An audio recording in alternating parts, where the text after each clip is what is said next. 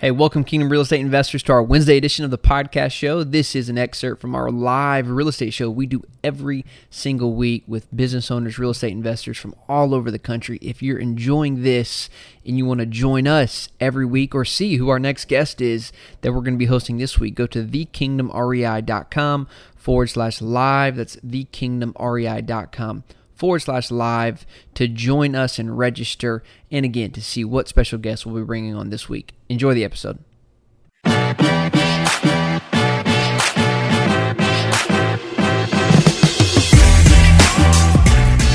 Hi, Ellis. Yeah, how, are, you?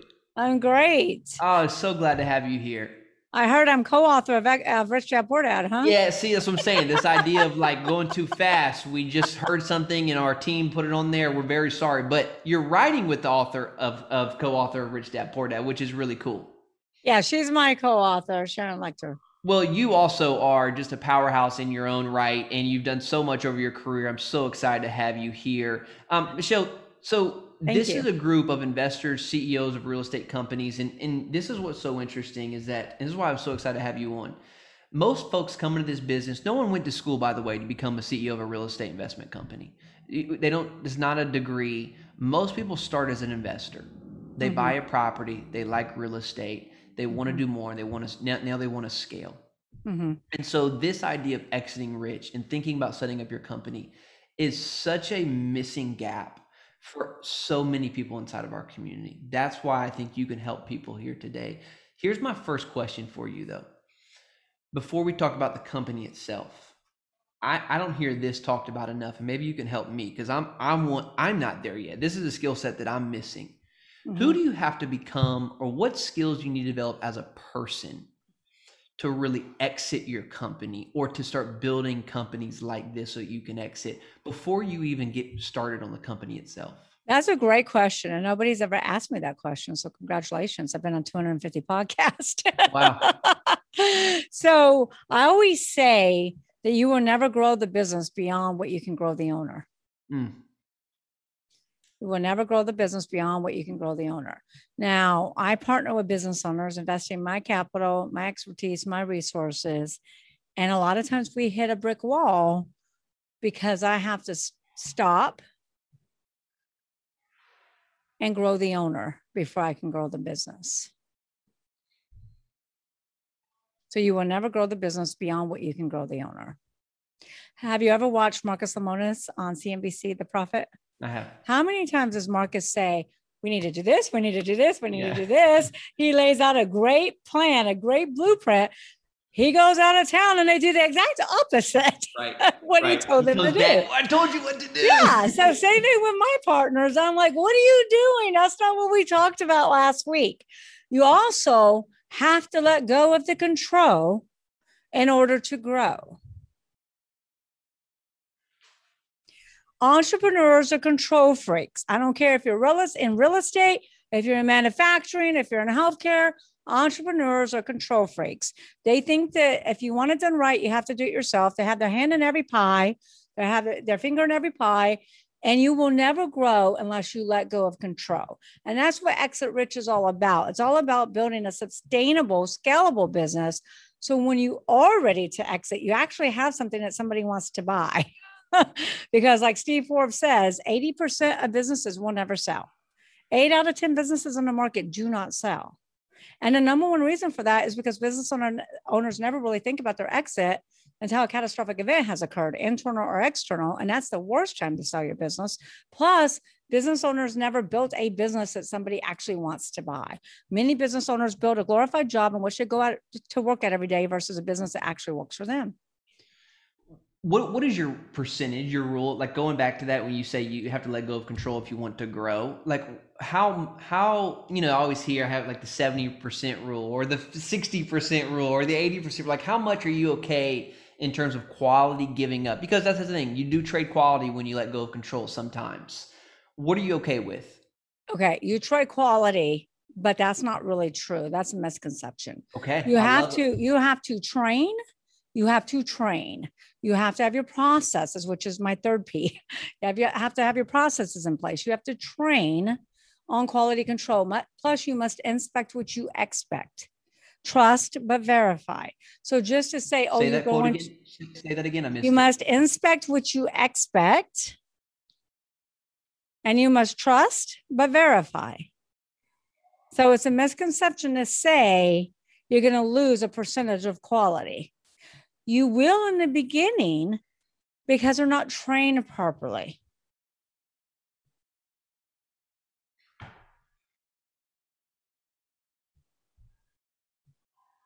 Guys, Does that make this- sense? Oh, perfect sense. Uh, because I do think that is true that the it's exactly what you're saying. We're scared to give stuff up because we don't want to lose quality. And then we do it and we give and we lose quality. I'm like, oh, see, I knew this was going to happen. But what we don't do is that second part of in, inspecting what you inspect, taking the time to build the system and team and the processes around that, uh, verifying that, giving feedback. Because I think you're right. And I think that really just clicked for me, Michelle, is that the reality is I'm actually not the best or the expert on all that I'm doing. Um, there's actually people more qualified who actually could do it better than me if I Right. gave them the right vision and work with them to actually do that. That is very true. I don't build my websites, you know, I Right. but I know what I want and they build it. So I think that's that's actually really helps me overcome some of those. Yeah, you, you got to really trust but verify. And here's the bottom line: if you're giving up quality, a percentage, you you did something wrong.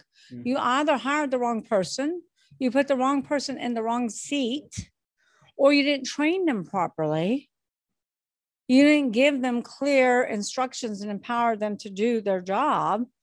Sometimes people just mess up because they're so intimidated and scared that we're going to yell at them. Yeah. so you really got to make sure you hire the right people. You have to have a clear definition, a clear business plan of what you're looking for, a clear job description of what you're looking for. You have to hire the right people. I always say hire grit, hire grit, sometimes over education. And then you got to test them, test them. Then you got to make sure you have a good training program. And you got to inspect what you expect on a regular basis until that confidence level is there that they're doing a good job.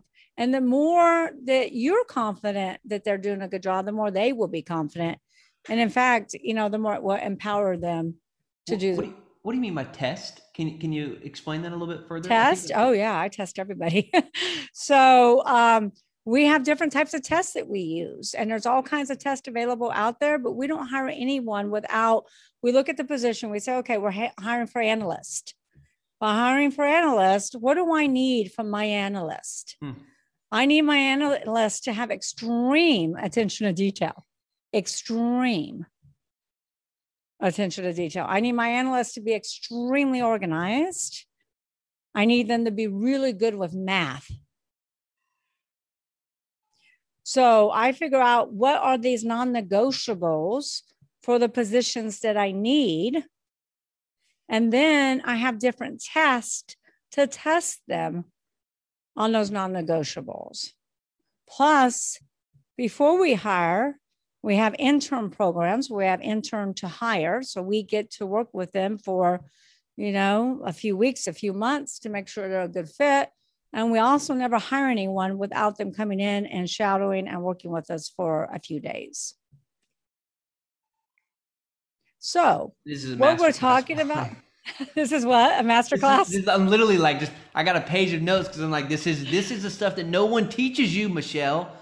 And Yeah. you get into business and you try and figure it out, and you don't know these basic steps of inspect what you expect, trust but verify, hire grid over education, test. Like this is so good and so practical, but where do you learn this stuff if you don't go You learn it in? Exit Rich. So I'm if you don't go buy your book, where do you learn this? so it's one of my P's. So I ta- I teach everybody, I don't care what industry you're in, I teach every business owner to build the infrastructure on what I call the six P's. And we should go through the six P's today. But one of the biggest P's, one of the number one P's is people. And we're talking about people right now because you don't build a business, you build people and people build the business. You have to put the right people on the right seats. How do you do that? You do that by getting crystal clear on what you need, what your negotiables, what your non negotiables are. You get crystal clear on what testing you need to do, crystal clear on that job description, crystal clear on that training for those departments. Then you make sure you put the right people in the right seats and you ask the who question. Who opens the door? Who handles customer service? Who handles marketing, legal, accounting? Uh, who handles um, inspections? You know, environmental. The clue here, Alice, is you should never be next to the who because we want the business to run without you. The number Mm. two reasons that businesses don't sell is because a business is a thousand percent dependent upon the owner, especially real estate businesses. I have a good friend of mine owns probably half of Chicago. he does multifamily. And he's one of my best friends. We've spoke on stage together and everything else. And I'm like, do you have a general manager yet? Do you have a chief operating officer yet? We've been friends for like 12 years. He still doesn't have a COO. He still is doing all the things that he shouldn't be doing. And I'm like, John, you will never grow unless you let go of the control and get the right people in the right seats. And he's not be, he's not able to grow past what he's done because he doesn't have the right people. Uh, if you could see everyone's faces right now, they're doing this. Oh, I wish I could see everybody's faces. I love seeing people. Yeah, uh, this is so good. So, I mean, I, I want to. If we have time, I, I, Michelle, I could sit here and learn from you for days. I do want to encourage everyone, though. Go get the book "Exit Mhm. Rich." I, I've got mine on Amazon. Um, when is it actually? When am I getting Yeah. the book? So I want to encourage everyone that I can't see to don't go to Amazon. And let me tell you why. Go to exitrichbook.com. Okay. At exitrichbook.com, the book is $24.79, which is less than Amazon. The book um, Exit Rich comes out June 22nd. But if you purchase it at exitrichbook.com, I will email you the digital download, the digital PDF. Let me tell you how instrumental that is. I just had a pharmaceutical, um, an owner of a pharmaceutical company call me and he said, Michelle, I just printed out your PDF of Exit Rich. I printed it out ledger pages. I'm using it as a workbook and I'm incorporating all these tips and strategies and techniques, like you said, that nobody told me that I didn't learn in college. And he says, I'm incorporating it into my exit strategy and I want to hire you to sell my business. I think we can sell it between 30 to 50 million, which he's right. We can sell it between 30 to 50 million. But he says, This is the best book I've ever read.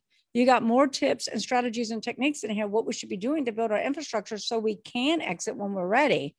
And he says, I never learned that from anywhere else. So at exitrichbook.com, we email you the digital download. We ship the hardcover to your doorstep to anyone that lives in the United States for no additional shipping. We give you a lifetime membership into Exit Rich Book Club, which is video content. I mean, doing deep dives and different strategies and techniques. And we give you documents, documents to operate your business, documents to sell your business. So sample sample um, operations manuals, policy and procedure manuals, employee handbooks, non-competes, sample letter of intent, which are very different than they are in real estate. Sample purchase agreement, sample due diligence checklist, sample closing docs. Everything you need to operate and sell your business is there at the Exit Rich Book Club. And and they're available for your download and your use. You just have to remove the Solar Tucker name. I had a lady send me documents yesterday. She goes, Can I use these templates? I go, Yes, but you have to remove Solar Tucker. You cannot keep my name in there. And Wow. so common sense is not so common, right?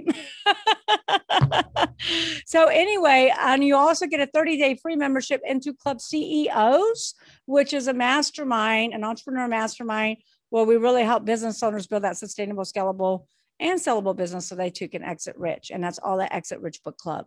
I'm sorry, exitrichbook.com. All right, I just posted it. By the way, I, I'm sold. Um, Michelle, let me ask you this question, and then we, you, if I don't have much more of your time, I'll, I can let you go. But you've accomplished so much already. Um, I always like know asking this from very successful entrepreneurs, business owners like yourself. Being younger in my career, what keeps you motivated? Why go after something like this? Is seems like another business you're doing, writing a book, a mastermind. That's a lot of work for Mhm. someone who's already done so much. Why? So that's funny because when I talk to clients about their GPS exit model, I always ask them, what's your why? why do you want to sell your business for 10 million? Why do you want to sell it for 20 million? My why is, is I'm just really, I've always been an entrepreneur. I've always owned different businesses and different verticals. I love entrepreneurship. It runs through my blood. I am like a kid in a candy store. I can't wait to find out how someone started their multi-million dollar corporation with an eighth grade education. We're selling a business right now for $70 million. The owner started that business out of his pickup truck, selling one product at a time with an eighth grade education and not even from the United States. Wow. And I just love stories like that. What breaks my heart is that the business landscape has changed dramatically. It used to be when I wrote my very first book, Sell Your Business for More Than It's Worth in 2013, 95% of all startups would go out of business. We know that. However, when I started writing and doing the research for Exit Rich in 2019, 2020, did the exact same research. The business landscape has flip flopped. It has changed dramatically. Now, only 30% of startups will go out of business. Now, out of 27.6 million companies, those businesses have been in business 10 years or longer. 70% of those businesses are going will go out of business. Hmm. Will go out of business. You hear about the big public companies all the time, like Toys R Us goes out of business, been in business for 75 years. Kmart, Steinmart, GNC is closing down 900 locations, but they're not talking to you about the private businesses on every street corner in every town in every state across our great nation. These business owners are exiting poor. They're selling for pennies on a dollar, closing their business, and or filing bankruptcy. When you file bankruptcy, you usually lose not just your business assets, but your personal assets too, because most business owners pierce the corporate veil because they commingle assets. So it's my passion, it's my mission to try to help as many business owners save their business and exit for their desired price tag so they can finally enjoy the fruits of their labor. Wow. That's my why. Michelle, how I do think. Let me ask you this last question here. This idea. And I got time, so you can ask me a few Okay, questions. wonderful. Well, good. Then we're in no rush. Um, let me. I know you went late with Whitney, so I, um, in terms of exiting, you know, how I, I, I guess because I I never even um uh, understood the idea of exit until very recently. Um, didn't even think that was possible. Never thought about that. Like, how possible? Yeah, we want to hear the six P's, Todd, for sure. But how how possible is exiting? Like, is is it likely that if we follow the strategies, the processes that you teach, like, is it a blueprint to mm-hmm. exit companies, or is it like I have to have a really good idea and I have to like everything has to go right, or is it likely that more people can exit than they re- than, than we realize? my goal is to increase the my goal is increase to 20% of businesses that sell to like 40 50 60% because right now 80% of businesses are not selling. Yes everyone has the potential to build their business to exit for their desired price tag. The problem ellis is most business owners don't do it. Yeah. business owners just like you they they never thought about an exit They've never heard about an exit or you know they don't think about an exit until there's health issues or partners disputes or death or something like that or this pandemic that we're in. That's the worst time to sell your business. The best time to sell your business is when it's in its prime and doing really well because businesses go through life cycles just like humans do. You want a quick example of life cycles? Yeah. Or do you want the six P's? Wait, I want both. Oh, you want both? Okay. So life cycles. I'm a greedy. business, a business idea goes in the incubator, right? Business ideas in the incubator. Only 5% of business ideas will make it out of the incubator. Babies go in the incubator. When we come out of the incubator, we're infants. We go home with mom and dad. We take a tremendous amount of what? Money and supervision. And so does an infant business. Then we go from an infant business to a toddler. What is toddler? Do you have kids? I just I, I'm in the infant stage actually. A You're lot in of the money, a infant lot of stage. attention. Get ready for those terrible twos and the terrible threes. So when they go from infant to toddler, they still need a tremendous amount of money and a tremendous amount of supervision. Then they go into teenage years. They don't need as much supervision, but they need a lot of money in their teenage years. Then they go from young adult. They go from teenager to young adult, where they're pretty much have figured things out. They don't need as much supervision in their business. They don't need as much money. And then they go to adult. Adult is in your prime. Let me give you an example. Toys R Us, 2015, in their prime, worth $11 billion. What happens after adult? You go to senior citizen. One year later, Toys R Us goes to senior citizen in 2016 and files bankruptcy after being worth $11 billion. Wow. What happens after senior citizen? You die. Toys R Us died. Two years later, closed up 1,500 locations. Wow. So businesses go through life cycles just like humans do. So you have to ask yourself, do I have an infant business? Do I have a taller business? Is it in its prime? If it's in its prime, that's when you sell. If it's in senior citizen or death, you've got to innovate. The number one reason why these businesses, 70% of these businesses are going out of business is because owners stop doing what I call AIM. AIM. AIM is always innovate and market. Business owners stop innovating. They become complacent. I don't care what industry you're in, you always must innovate. Otherwise, you'll die. Look at Blockbuster. Yep. Toys R Us did nothing different in 75 years. They never innovated. Hundred percent. I mean, that's exactly what we're talking about today because the real estate industry, people like it's such an old industry. The people that have built, even your buddy in Chicago, I would almost guarantee he owns half Chicago, but doesn't have a thought leadership platform. Like he doesn't have a place where he. Oh, he doesn't. He you- doesn't. You know what I'm saying? I'm going to have him listen to you. yeah. so you know, he doesn't listen to me. Maybe he'll listen to you. so I do think that's so right on that like we you know I, I'm want to inspire my my people too to I love that aim always innovate and mar- and market Always I'm- innovate and market. I'm Okay, gonna- so number one is people. We talked about people. The number Ps, two reason that business owners don't sell is because the biz the the the owner has built a glorified job in which they go to work at every day versus a business that works for them. I had a dentist that came to me, been a dentist for 50 years, has no other dentist, has three dental hygienists. They just happen to be his daughters. so I said, look, I can sell your business, but we're not going to be able to maximize value because you are the business. And I said, the purchase price will be contingent upon you and your daughter staying on for two to three years. There will be clawbacks, there will be all kinds of things written into closing docs. And he goes, Oh, no, honey, I'm not staying. I said, Well, then, honey, you're not selling. because once you leave, the patients leave. So I can't stress enough. You don't build a business, you build uh-huh. people, and people build the business. You, if you don't have an assistant, you are the assistant. And you might not be able to start out with W 2s, and that's okay. Get some subcontractors, get 1099s. If you're around any colleges, there's intern programs. You know, I'm in between five different colleges, so I have a waiting list of interns who want to come here for the summer. So figure it out. You also got to know what is my worth per hour? What is my worth per hour? Do I make a hundred bucks an hour? Do I make a thousand bucks per hour? And then that helps you determine what you can afford to pay for those positions because there are A, B, and C tasks. You got to focus on your A's, delegate your B's, and never do your C's. Mm.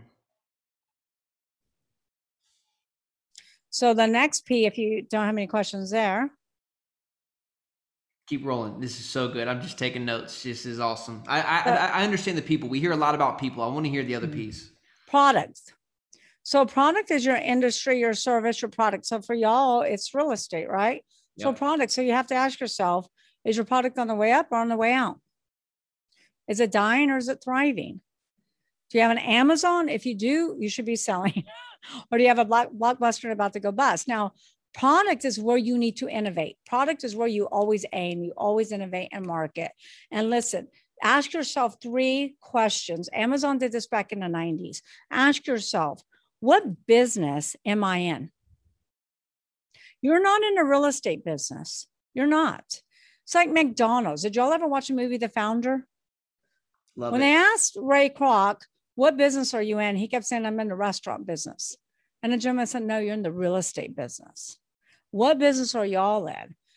Amazon did this back in the 90s and they asked themselves, What business are we in? And Amazon said, We're in a book selling business. We fulfill book orders. And then the second question is, What is my core competency? What do I do better than everybody else? What is our USP, our unique selling proposition? And Amazon said, we do fulfillment better than everyone else. The third obvious question is what business should should I be in? And Amazon said, we should be in a fulfillment business. We should be fulfilling orders for anyone around the world. Those three questions are transformational. Business owners have to get out of transactional and become transformational. Those three questions transform Amazon from a small book fulfillment company to multi-worldwide billion dollar corporation. So product, here's the other thing with product. Don't put all your eggs in one profit center in one product. You need to have multiple profit centers.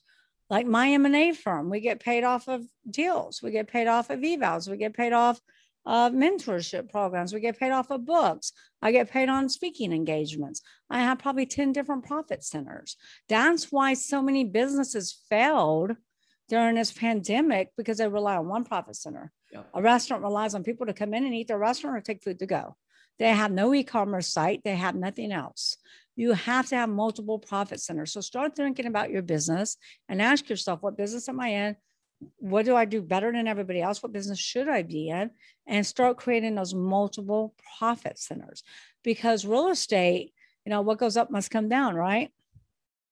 And real estate is huge right now. you know, but always have those congruent profit centers. Does that make sense? 100%. And I do think that's another thing I see often is that we are one product dependent. We buy deals. And if those, if we're not finding deals, those deals aren't cash flowing, then, you know, we're up a creek without a paddle. And so I do like, I think that's something we got to really assess within our community too. Is like, what are those other profit centers that we can build off of our businesses? I think that's another Absolutely. reason why our personal brand is so important because if you have a personal brand, then you can sell coaching, books, courses, right? Yep. And it goes yep. back to like you have to build a brand around the company because if you're one product dependent, just like you said, it doesn't take much to to to something you've built to be destroyed. You have to build two brands. You have to build yourself as a person. you have to build your company brand. I build me, Michelle Seidler and I build my company brand. So you have to build both, mm. kind of like Steve Jobs did. You know, you always knew Steve Jobs' brand, right? But he also branded Apple. Right. So you want to brand both. Um, but you need to start thinking about that stuff. And sometimes you have to step out of your own industry. Step out of your own industry.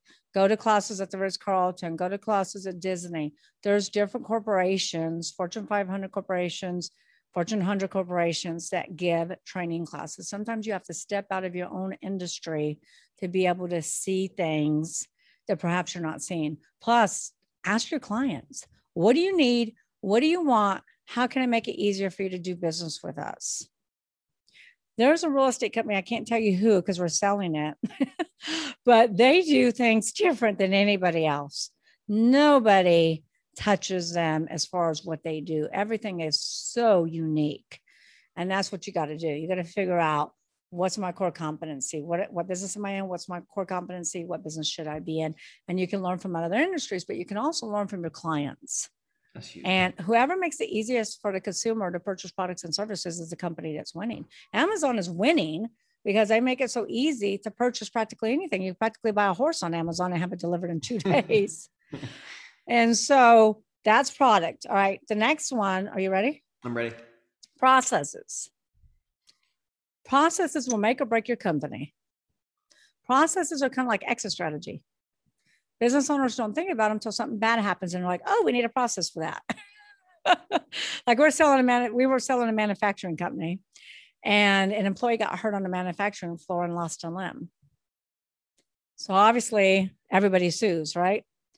The owner's got all these lawsuits coming down. He's going to have to file bankruptcy. He wants me to try to sell his business in bankruptcy court. And he's like, Michelle, I need a process for health and safety on the manufacturing oh, floor. Oh, gosh. And I go, You think? You're a little late for that, you know? So here's the deal with processes. Processes should be designed from the beginning of buying or starting your business. Processes are ongoing, it's never ending. You need to leave that policy and procedure menu open and add policies as you go on a regular basis. Here's where most business owners get it wrong. Most business owners design their processes around their own agenda. Doctor's offices are nine to five. Isn't it hard to go to a doctor's office from nine to five when you're working? Banks are nine to five. Isn't it hard to go into a bank when you're working? Chiropractors are Monday, Wednesday, Friday, typically from nine to 12. Then they come back from three to five, and then Thursday morning or Tuesday morning. What are they designing these hours around? What are they designing these processes around? Yeah. The patient experience or their own agenda? The McDonald brothers. You watch the movie The Founder, the McDonald's started McDonald's and said, we want to create a fast food restaurant because there isn't any back in the 50s, 40s or 50s. And they said, we want to create a fast food system and we want to design it, the processes around the customer experience. We want our customers to experience great tasting food that's hot, that's fast, 30 seconds or less. Do you remember when the McDonald's brothers went to the empty tennis courts, took chalk, drew out the processes? Everyone bumped into each other. Everybody stepped on yeah. each other's toes. Beautiful yeah, scene. one of the McDonald brothers on a ladder, you know, uh, orchestrating, coordinating wherever what everybody should do until they really had the symphony of processes to determine who takes the order, who cooks the burger, who puts the two pickles on a bun and gives it to the client 30 seconds or less. Those processes were done, designed back in the 40s and 50s. And even though they've been tweaked along the way, you can eat at McDonald's anywhere in the world and get the same experience. Same thing with Burger King. You need to McDonald's your business.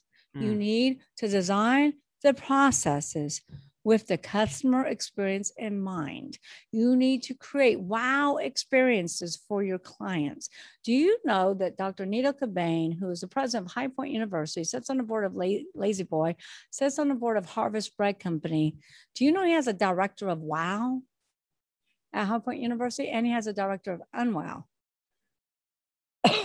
so the minute somebody registers at the college, they ask you, What's your favorite food? What's your favorite drinks? What's your favorite everything? If there's a problem, let's say the shower's leaky, they get a basket of all their favorite things delivered to their door and says, We are so sorry that we caused you an inconvenience this morning. They have a director of wow and of unwow. Whoever creates the wow experiences and makes it easiest for the consumer to do business with you and makes it an enjoyable experience is the company that's going to win. So many companies are losing market share because they stop asking their clients, what do you need? What do you want? How can I make it easier for you to do business with us? Yeah. Wow. So processes have to be designed. So stop and ask yourself, what do you want your customers to experience? What do you want your clients to experience? Many owners have never even asked that question. What do you want your clients to experience? And then design your processes. They need to be efficient, they need to be productive. Processes should be designed to decrease overhead, not increase. They need to be well papered. You have to have your policy and procedure manuals, SOP checklist by department, your employee handbooks, your non-competes, your contracts. And you need, you know, one thing under people too that we didn't mention is that when you're trying to sell a business for 5, 10, 15, 20 million dollars, you're going to have to have a management team. The entrepreneur is typically the visionary. You need an integrator, you need a liaison to integrate your vision to all the departments so they can bring your vision to life. and when you go to sell your business, they're going to look for all these documents. I think that's so helpful, and that's something we started doing. I, will talk so you can catch a, a, a, bit of water. yeah, I don't quick. know what's going on with um, me. you know, that's something we started doing this year, and and for those who are, are, are listening, is we just have like to start again done is better than perfect. We just opened up a Google document file. And now we started putting all of our processes and procedures like, hey, we did something. I'm like, hey, and, you know, talk to my assistant, put that process into another Google Doc, title it this, so that we just start tracking things. Now we don't have this beautiful file yet, and it doesn't say Kingdom REI, but we have a Google Doc, and at least we're starting now to build some real, like what you said, written down processes so that we can bring someone into this role later, and all they got to do is follow the steps of how do you reach out to a webinar guest? How do you like what's the follow-up process? What happens after we record the webinar? And so it's it really that's all that's been for us. Maybe you can give some feedback to Michelle is that's just what we do now. Once we do it once, we say, okay, let's write it down. We can optimize it later, but that way we know exactly what we did step by step and we just put it in a Google folder. So I think that's great, all except for one step. Okay. And I hope you're okay with me telling oh, man, I love this. This is why we're still talking because no one teaches me this. And this is all I ever want is just to learn. So please. Don't put it in Google. Okay. Google is not secure. You do not want your policies and procedures in Google. Do you know that I have clients that set up Google, a Google Drive, and put all their financials in there to give us their financials? It's not secure. I tell everybody do not put stuff in Google. go get one of those other apps. I forget the names of them, but there is one. We're working with a company right now. Um, and everything they do is in a certain app, and I forget the name of it. it starts with an S. Um, but everything's in there. So everybody's on track. Everybody can comment. Everybody can do this. Everybody can do that. Get it out of Google. It's not secure. That's great. That's a great word. And I'll tell them the other two P's because I know they want to know. But the fourth P is proprietary. So businesses, let me give you a quick crash course in valuations. Now, real estate's a little bit different, but um, businesses that have under a million dollars in EBITDA, EBITDA is earnings, earnings before interest, taxes, depreciation, amortization, will trade anywhere from one to three, maybe three and a half times multiple times EBITDA, depending upon the synergies. Businesses of over a million EBITDA will typically go from five and up, hmm. again, depending upon the proprietary assets. So proprietary, the fourth P, is the number one value driver. It can take you from a five to an eight multiple, to from an eight to 10. These are synergies we're talking about. The competitors and strategics will pay a lot of money for. There's five types of buyers. Strategics and competitors will pay typically the highest multiple because they're buying synergies to catapult their current business to the next level. Plus, they're taking advantage of economies of scale, etc. So there's six pillars to proprietary. I'll do it really quickly. Number one is branding. The more well branded you are, the more I can sell your company for, as long as your brand is relevant in the mind of the consumers. Is anybody paying any money for Blockbuster? Not anymore. Not anymore.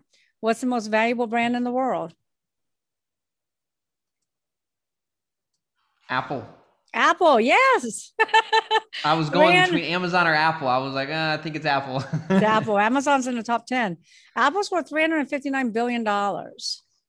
That's just for the brand. That's not cash flow, inventory, assets, real estate, or anything else. That's just the brand. Trademarks are huge. Trademark your company name, trademark your podcast. Did you trademark your podcast, Ellis? Did you get a no, federal trademark?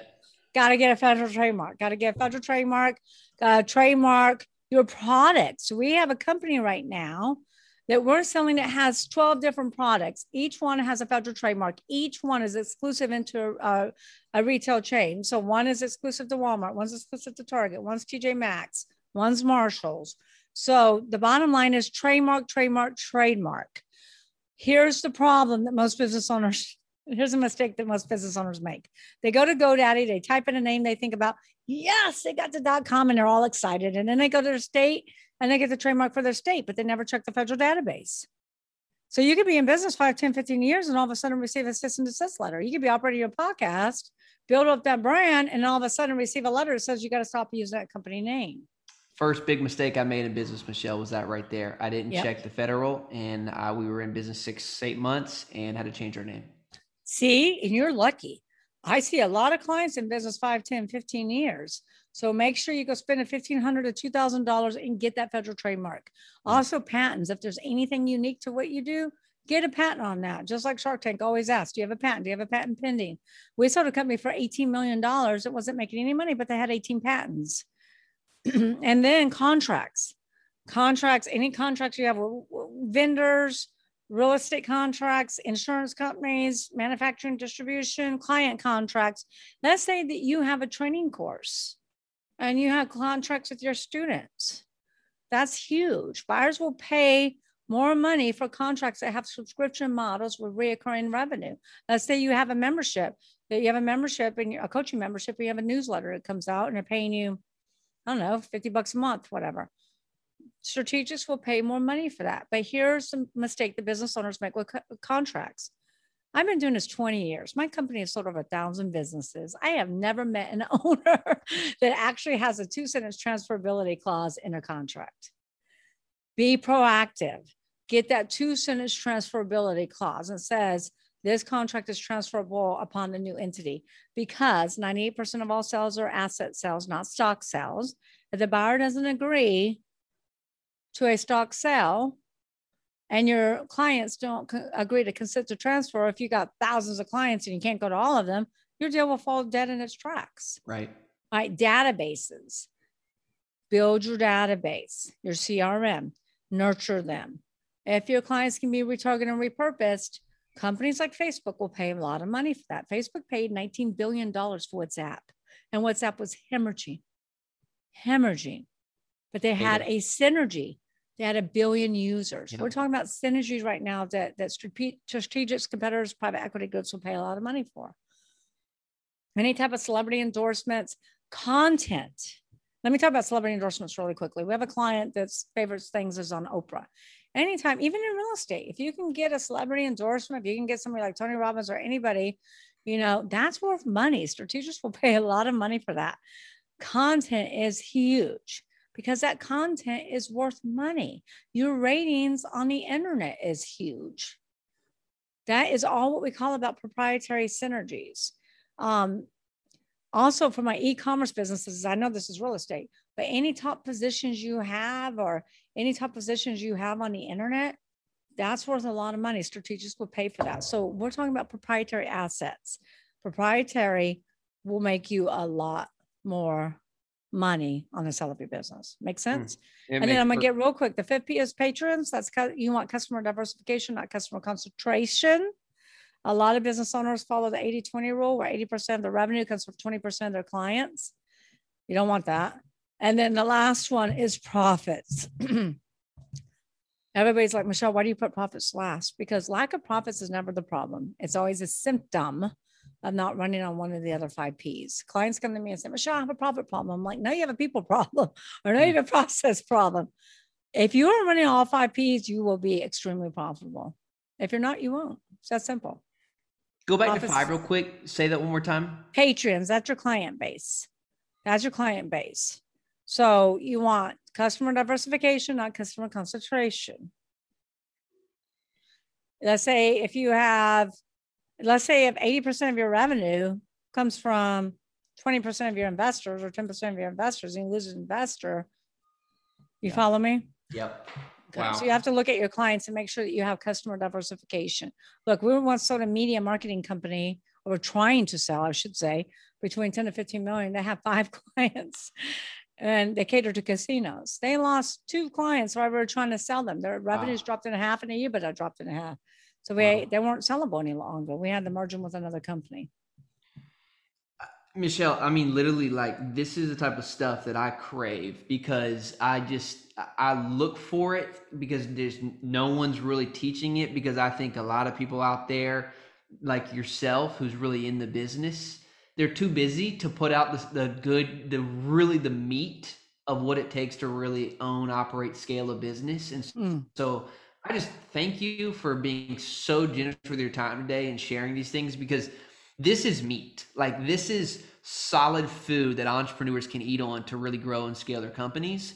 And I'm Mhm. so on board with your mission and I really want to help you scale it. So thank you. And we'll do all that we can to make sure we help grow this book. And anyone who's listening today, and we'll get this on our YouTube channel and all the things that we have. So hundreds and hundreds of people see this exitrichbook.com is where you want to go to really get this book, get the other resources that Michelle was talking about. Michelle, any other place where we can go to learn from you or follow you in your in your personal brand, your personal journey? Um, you can go to my main website is seilertucker.com. And then of course you can um thank you. Definitely buying the book, Paul. Thanks, Paul. Um, and then you can also follow me on social media. On Facebook, it's Michelle Seiler Tucker. Connect with me on LinkedIn, you know, and I'm on Twitter. We're everywhere. Got it. Um, thanks, Michelle. Seriously, this is fun. I'm Thank you. excited to see your journey, and hopefully, maybe uh, there, I will be able to meet in person one day at a future mastermind or an event. That would be really cool. Absolutely. And I'm looking forward to meeting and connecting with Ken. Yeah, thanks. I'll do. I'll do it as soon as this, uh, for sure. Okay. Thank you. Thanks again. Thank you so much, Ellis.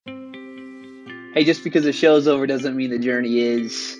Listen, if you're a faith driven real estate professional or investor, then you'll want to go to the kingdomrei.com to learn about our mastermind. If you're interested in investing alongside me in alternative investments like multifamily apartment complexes, then head to ellishammond.com to learn more about that. Cheers.